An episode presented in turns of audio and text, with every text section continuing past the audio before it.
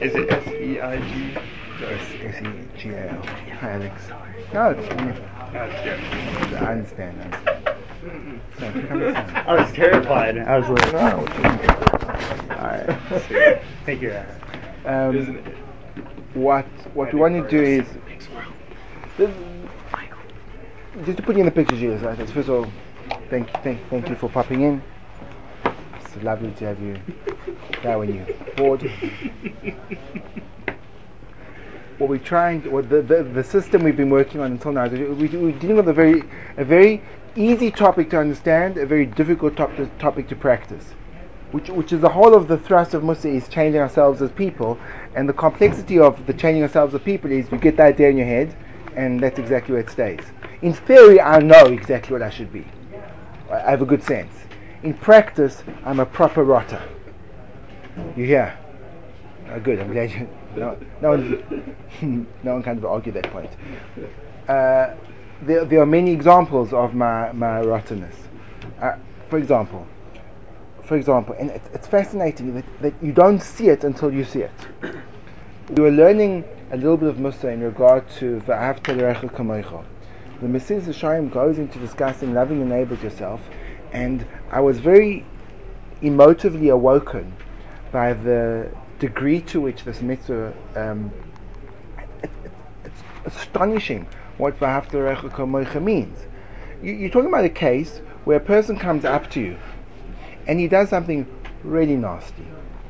Re- the ultimate nasty character again that you can do to a bocha is a schnitzel day in the lunchroom, and you are after a hard morning of learning your guts out. Means uh, coffee every 15 minutes. So you get to the lunchroom, and there is one schnitzel left on the tray. And you can almost see yourself moving towards it in slow motion.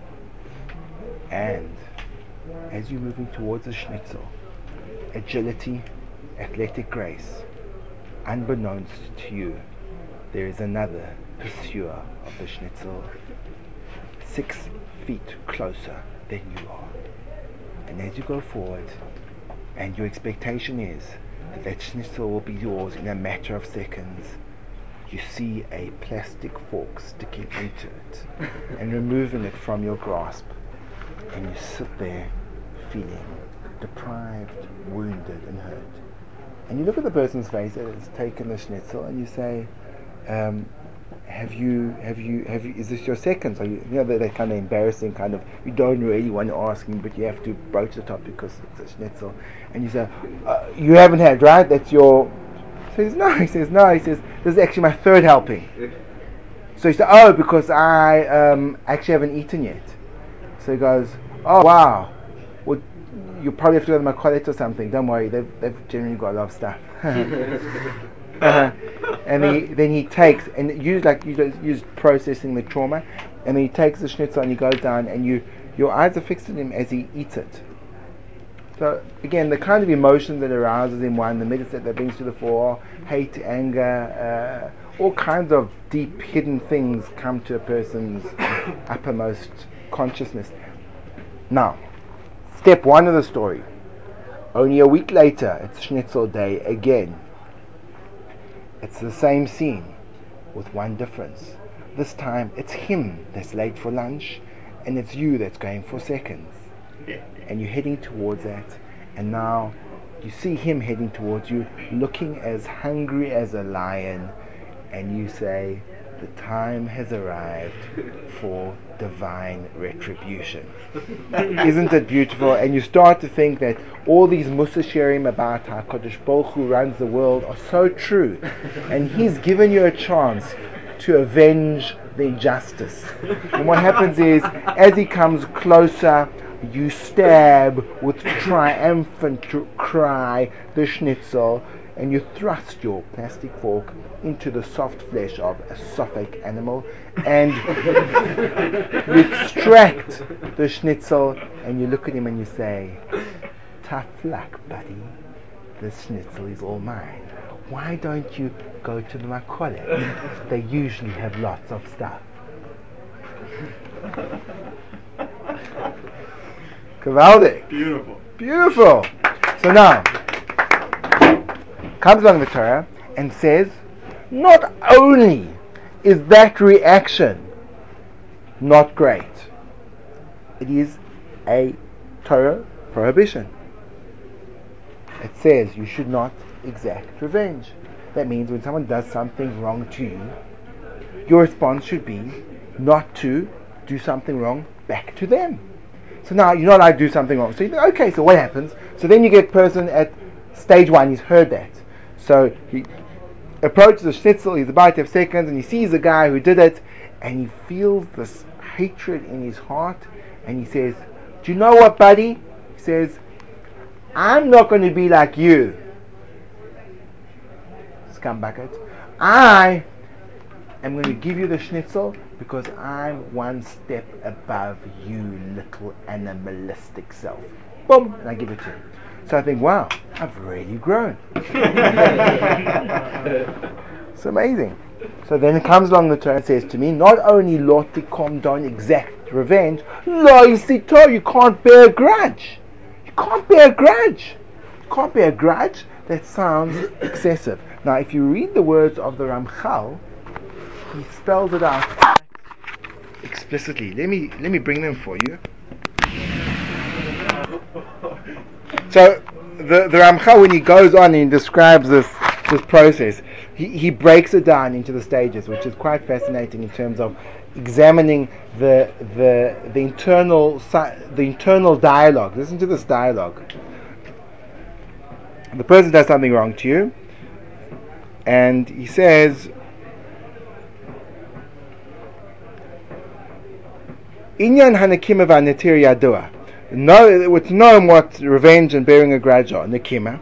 Nikima means limona loy Revenge means that you refuse to return the favor. You, so you, you refuse to help someone else that did bad to you in the in the past. And the tira bearing a grudge is to remind him when you do the good thing that he didn't do to you that I'm not like you, in, as illustrated in the Schnitzel saga. Good. Now, Ulefi, now listen to this description of the internal dialogue. Ulefi, since the Yetzer in this particular area causes your heart to boil. Fascinating turn of phrase. It causes your heart to boil. Now, the expression of boiling, you can visualize what a kettle looks like um, for Americans, that's a small item that you plug into the, not you put onto the stove. They've actually, adva- the electric kettle, They've actually got electric kettles now, and you put on the boils, and then you can make things like tea. Tea is a beverage which is not served cold. It's actually tea leaves, which are, you pour on the boiling hot water onto the tea leaf, it causes it to cook, and um, then you can drink it with or without milk. It's a, it's a big thing. That's, that's an excellent question. But I just think to introduce the, the, the, Americans into the notion of tea as a hot beverage, I think if we can get that far, I think we've, we've done a lot this year. We're trying to get to call, the, the pot calling the kettle black. That we're trying to get to. No, we're not going to get to that. Well, it's a different thing yeah. to the kettle. We'll get onto that next. Yeah. okay. So. So when you see something boiling, it has a sense of there's there's activity, there's movement, and there's this almost overflow of. So when your heart boils, it means that the all these thoughts and emotions and actions they, they want to overflow. So this kind of interaction causes those emotions to get onto to, to break through into boiling point. So there's a lot of internal emotional activity going on. You can almost hear the internally internal bubbling of self. And and the Yetzer, which we'll discuss, what this Yetzer is, this inclination, wants to leave an impression of what the person did against you on your heart. Or at least, if not an impression, a memory. And if you can't make it a big memory, meaning a very clear, vivid memory of when you see the person, automatically in your mind's eye, what he did to you takes up your vision and you see it as if it happened a second ago, if you can't do that, he'll at least try to leave some type of memory, some type of sense, even if it isn't as clear. He'll say, and this is an analogy. This will be the internal dialogue.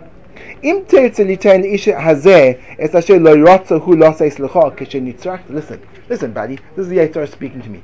If you want to give to him what he didn't want to give to you, and in our case it's the schnitzel. So if you want to give him the schnitzel, the focus let lefachos leitinei b'sev panim office. At least don't give it to him with a smile.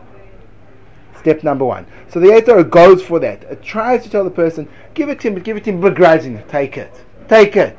Want the schnitzel? Take it. Or im ein. But if you don't want to do that to him,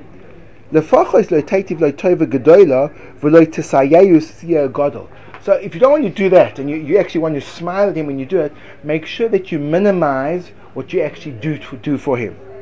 Or and if you want to even help him a lot, meaning you've overcome all those different levels of resistance. Don't do it in front of him, so he doesn't get to see what you're doing. Or if you want to even do it in front of him, but don't make your friendship the same as it was before. Keep a little bit of distance. Always have in the back of your mind that grudge, that, but don't you remember the time that he.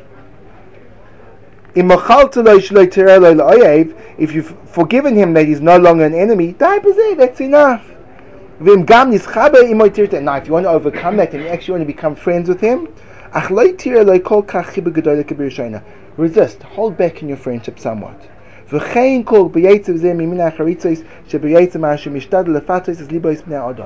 these are the type of internal dialogues that are going down, going around in your head. Now, all those internal dialogue, that internal dialogue is familiar for me. But in my head, that dialogue is not looked upon as the Yetzer trying to seduce me into obstructing a connection with another. It's looked upon in my mind as my legitimate rights as a person in a relationship. And in my mind, when I think of those thoughts, I don't think, you know, uh, I would like to be back to the original state of our friendship, but I've got this. Pro-. I think to myself, how dare he? I'm not going to be that guy's friend. He, how could he do that? I just don't understand how he could do that.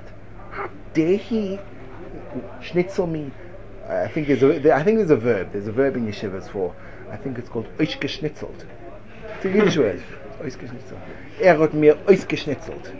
He schnitzeled me out. Could be in there's a, there's, there's, there's a modern Balchiva equivalent of de-schnitzelization. No, there is. But when when I go and I think when I think back to, to the event, I think back. I don't think back and say, "Okay, I'm obviously wrong in the situation. I have to be back bosom buddies with this fellow." Rather think to myself, "This guy doesn't understand anything about relationships. He doesn't understand anything about loyalty. He doesn't understand anything about reciprocity. I can't believe how, and you know, and it's ridiculous, and and I've come up with this entire theory. And you say to me, do you know what? Um, the Ribono Shel Olam, the creator of the world, he doesn't actually um, support your entire thought process and paradigm that you're working through. You'll say to me, What? Where does he say differently? So I'll say to you, that like that those few words which which Rabbi Akiva calls Klal Gadol b'Torah, the ultimate principle in the Torah, the, the major theme of the Torah, that Hillel Hazaken pointed out is the axiom upon which Judaism rests. I say, what? What? You, you mean that this internal discussion is antithetical to the entire basis of my Judaism? What do you mean? The guy, you can't believe what he did to me. He did, and, and not only him, but also Ruvain. Ruvain, D, D. Me no, He berekified me. Uh, I. Yeah. In Hebrew, in Hebrew, the singular of bereka is berekis, and the plural is bereksim. It's important to know. Those are, okay, don't confuse it with the Hebrew for breaks. Breaks him. Serious. you can get into bad trouble if you go and take your car into the garage and ask for new bereksim. Eh, so so in my mind, the internal dialogue, it's, it's happening in a completely legitimate space. The space of family says good personal relationships, and in my mind, I've got a bedatz hechsher. with all the frills. There's some, there has to be some type of correlation between the standard of the hechsher and the hechsher and the amount of frills. Have you noticed that? The bigger the hechsher, the more frilly parts it has around it. And like if you see hechsherim, which are just octagonal shapes, you go, ah, not a chance, buddy. That's a dodgy hechsher. You can't go near that one. And therefore, people who like to, there's like all these false hechsherim, they're like super frills. Well, I mean, all these false there aren't that many of them, but it's important to know which ones are. One, so, so this is what's going on in my mind. Then comes along the turn the Ramchal and he says, Alkane, because of this internal opera- operations going on inside myself in how I should relate to this person. Now, this is a person who is a person that has now done something horrible to me. It could be it's not schnitzelifying. It could be that he, he, he insulted me. It could be he took he took he took my cup of coffee and spilt it over my desk and didn't bother to clean up. It could be he stood on my my toe and didn't say sorry. It could be he was meant to meet with me and he didn't. It could be he was meant to help me with a project and he couldn't be bothered. It could be he was meant to say. It could be. It could be. It could be. It could be. It could be. It could be. Think about all the people you don't like and the reasons why you don't like them, and it's all of them. On this, Al Bob. HaTorah comes along the Torah, the kolala klal shakol nichlal boy. And it came and gave us a principle. And that principle is a principle which contains everything. And what does it say? It says, You should love your fellow man as yourself. And then the Ramchal goes on to explain what does it mean as yourself. It means kamoicha beli shum hefresh, like yourself, without any difference. Kamoicha beli chilukim, like yourself, without any differentiation. Beli tachbulois umazimois, without strategies and rationalizations. Kamoicha mamash, like yourself. The care that you put into yourself, you have to put into him. And you're so forgiving of yourself. When you do something bad, you say, okay, you don't understand, or it's a bad thing, a bad day. I, you know, we have ups and downs. You're so forgiving. You're so concerned. You have to be like that to someone else. Now think about how much you love yourself. So then you have all the people with bad self-esteem. I don't love myself. I think I'm horrible. You also love yourself. Everyone loves themselves. But when we say love ourselves, we think self-esteem, whatever. Oh gosh, I'm not going to get my self-esteem down right now. But terrible thing. But when a person has when a person thinks about you love yourself love yourself means that you take extremely good care of your being. So when there's not I, I, don't know maybe I'm wrong but I'm assuming most of the people in the people in this room have areas of life where you're extremely exacting. Your pillow has to be a particular shape and consistency. Pillow people. Um, the hot beverage that you drink has to be at a particular temperature with the right ratio of sugar to hot beverage. I, I don't want to take sides in the American English machlekes and admit that there is other hot beverages other than coffee. Hello, American. Yes. So. Hot chocolate. Hot chocolate. Sorry, hot chocolate. I knew there was another one. So, but the way you have it is very specific and someone puts in two spoons of sugar in your wine, you say, oh, I can't drink this, too, too sweet. And someone puts in half a spoon of sugar, you say, I can't drink this. So in your own needs, you're extremely specific.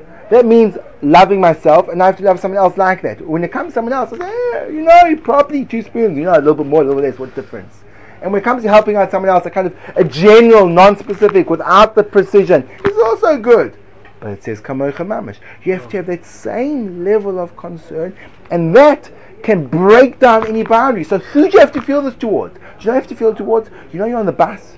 You're on the bus, and one of these big, huge, Haredi fellows comes and they stand next to you in the bus, and there's this amount of space, and you're going like this, and he's like, ah, and like you think to yourself, I'm loving him, but you're probably not thinking that.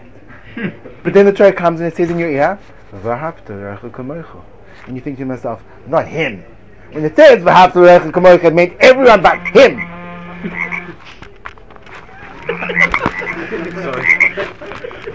Sputnik!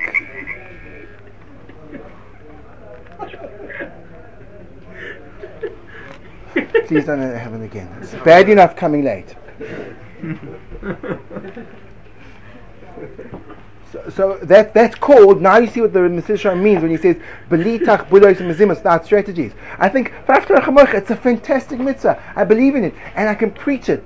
In other words, this is discussing the distance between my knowledge and my actions. In knowledge, you say to me, "Tell me, tell me, what do you like most about Judaism as a religion?" Is such an incredibly powerful religion. The value system. What value system? For example, after I believe that that's just such a powerful idea that you have to love everyone like yourself. And then you're on the bus and you literally knock out nine or ten people from the category of not him. He he pushed me. He. Oh, when was the last time he trimmed his payers? It's ridiculous. It's ridiculous. Those payers are everywhere. Why does he think it's such a chil Hashem? And you come up with your own mind a defini- definition of chil Hashem. And then there's someone else that the reason why he's and there's some and there's someone and there's someone and and those and. and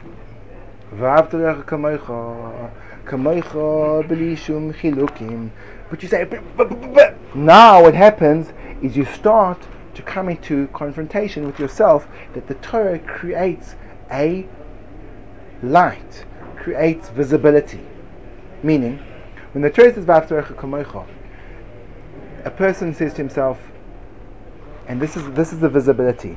When I relate to people and I go and I walk out in the street or I have a, I have a group of friends and a group of acquaintances and I can kind of I can grade my acquaintances. Now can't you grade your acquaintances in how much you like them? You got you got you got you got the people you like and then there's a whole spectrum to the people you hate. Maybe it's just me. I can, I do it in the share. First, I'm joking. I love you all the same. But there's, there's, this, there's, there's, there seems there's a, gra- there's a gradation that him, him, him, and then there's him, and then there's him, and then there's um. Eh. So it comes along the train says So now when I look at my relationship towards this, this, this room of people, and I look at what the Torah says to me, so I see that where my internal being is, and where the Torah requires it to be, is very, very disparate. So what do I do then? What do I do then? So there's the old throw your hands up in the air and say, oh, and then you, you just wallow in self pity and say, oh, I'll never get there. That's one approach. That's for the, the people who like to wallow in guilt. Uh, then you've got the approach of the, the approach of people who who and this is this is probably a lot of my problem and maybe if I could share it with you, a lot of your problem. It's called a lack of emunah, a lack of faith. How does the lack of faith manifest itself in this? The Torah says, The Ramchal comes and helps me, tells me what that means. It means that when someone's done something really nasty, even when someone's done something really nasty to me, I have to not let the thing he did affect me in the slightest possible way. What I say back to the Ramchal in my internal dialogue is, Thank you very much. I know you explain what the Torah says, but it's just not realistic. It's just not realistic. We are human beings. We are earthlings. It's not going to work. That's called a lack of emunah.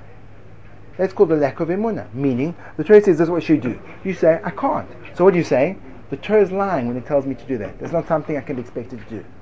I have no responsibility to do that. But the Torah says, and it didn't only say that, it said that's the big chunky thing in the middle of Judaism.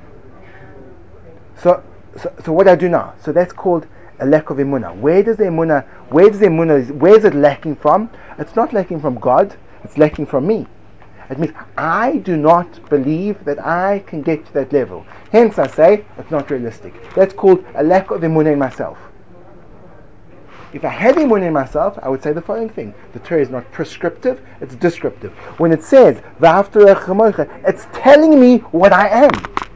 It's saying to me, I can relate to a person that's done something horrible to me as if he never ever did anything to me at all. So that's impossible. I'll give you an example. Listen to this. Listen to the story. Baruch Ber Leibowitz, Rosh Yeshiva in Kamenetz, he had a daughter, and tragically, very difficult for him. She wasn't getting married, and wasn't getting married, and wasn't getting married, and she was distraught by this. She was deeply, deeply broken by it. And it went on for years. Eventually, she met a young man who was in yeshiva, and they clicked. And she was elated, and he was happy. But the father, who was in a way bearing a more intense pain and seeing his daughter so, so sad, he was in seventh heaven. Baruch was, and you can imagine the, the celebration at the engagement, how you could just see he was radiating sheer joy.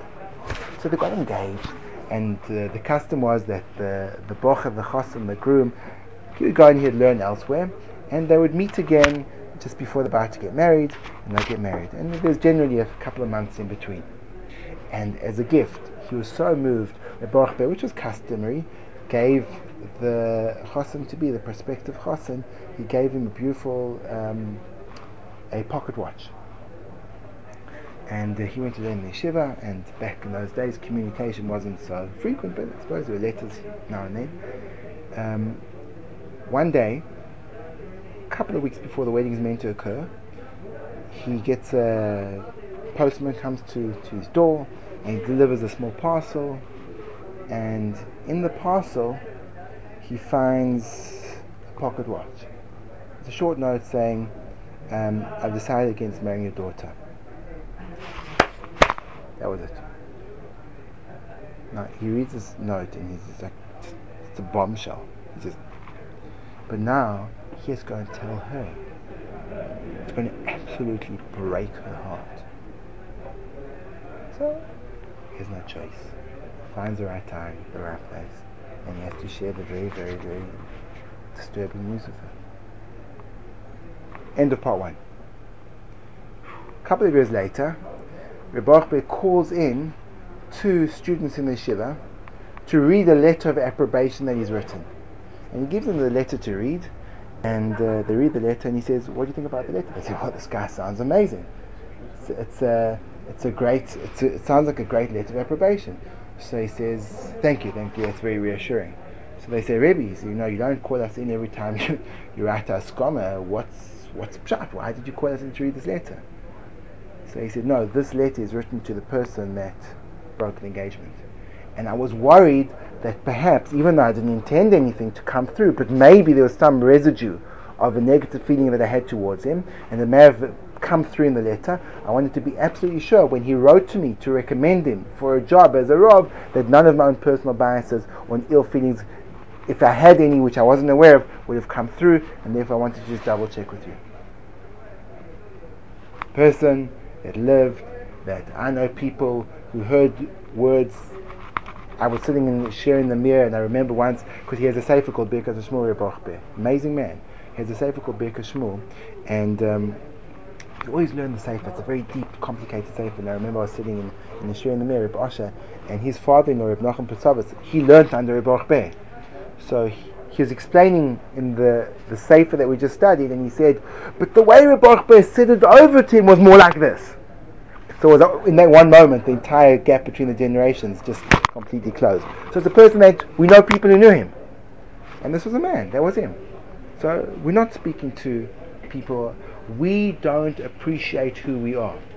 We don't appreciate. So we cap our potential. We don't believe we can go beyond because we're caught up into our little prisons of paradigm prisons, conceptual cages, and we say, no, well, this is where this is as far as we can go. And we reinforce it and we bring evidence from everyone else around us, and as a result, we become these little, little mediocre people who go around the world like little, little spiritual ants saying, we're doing so much, it's amazing.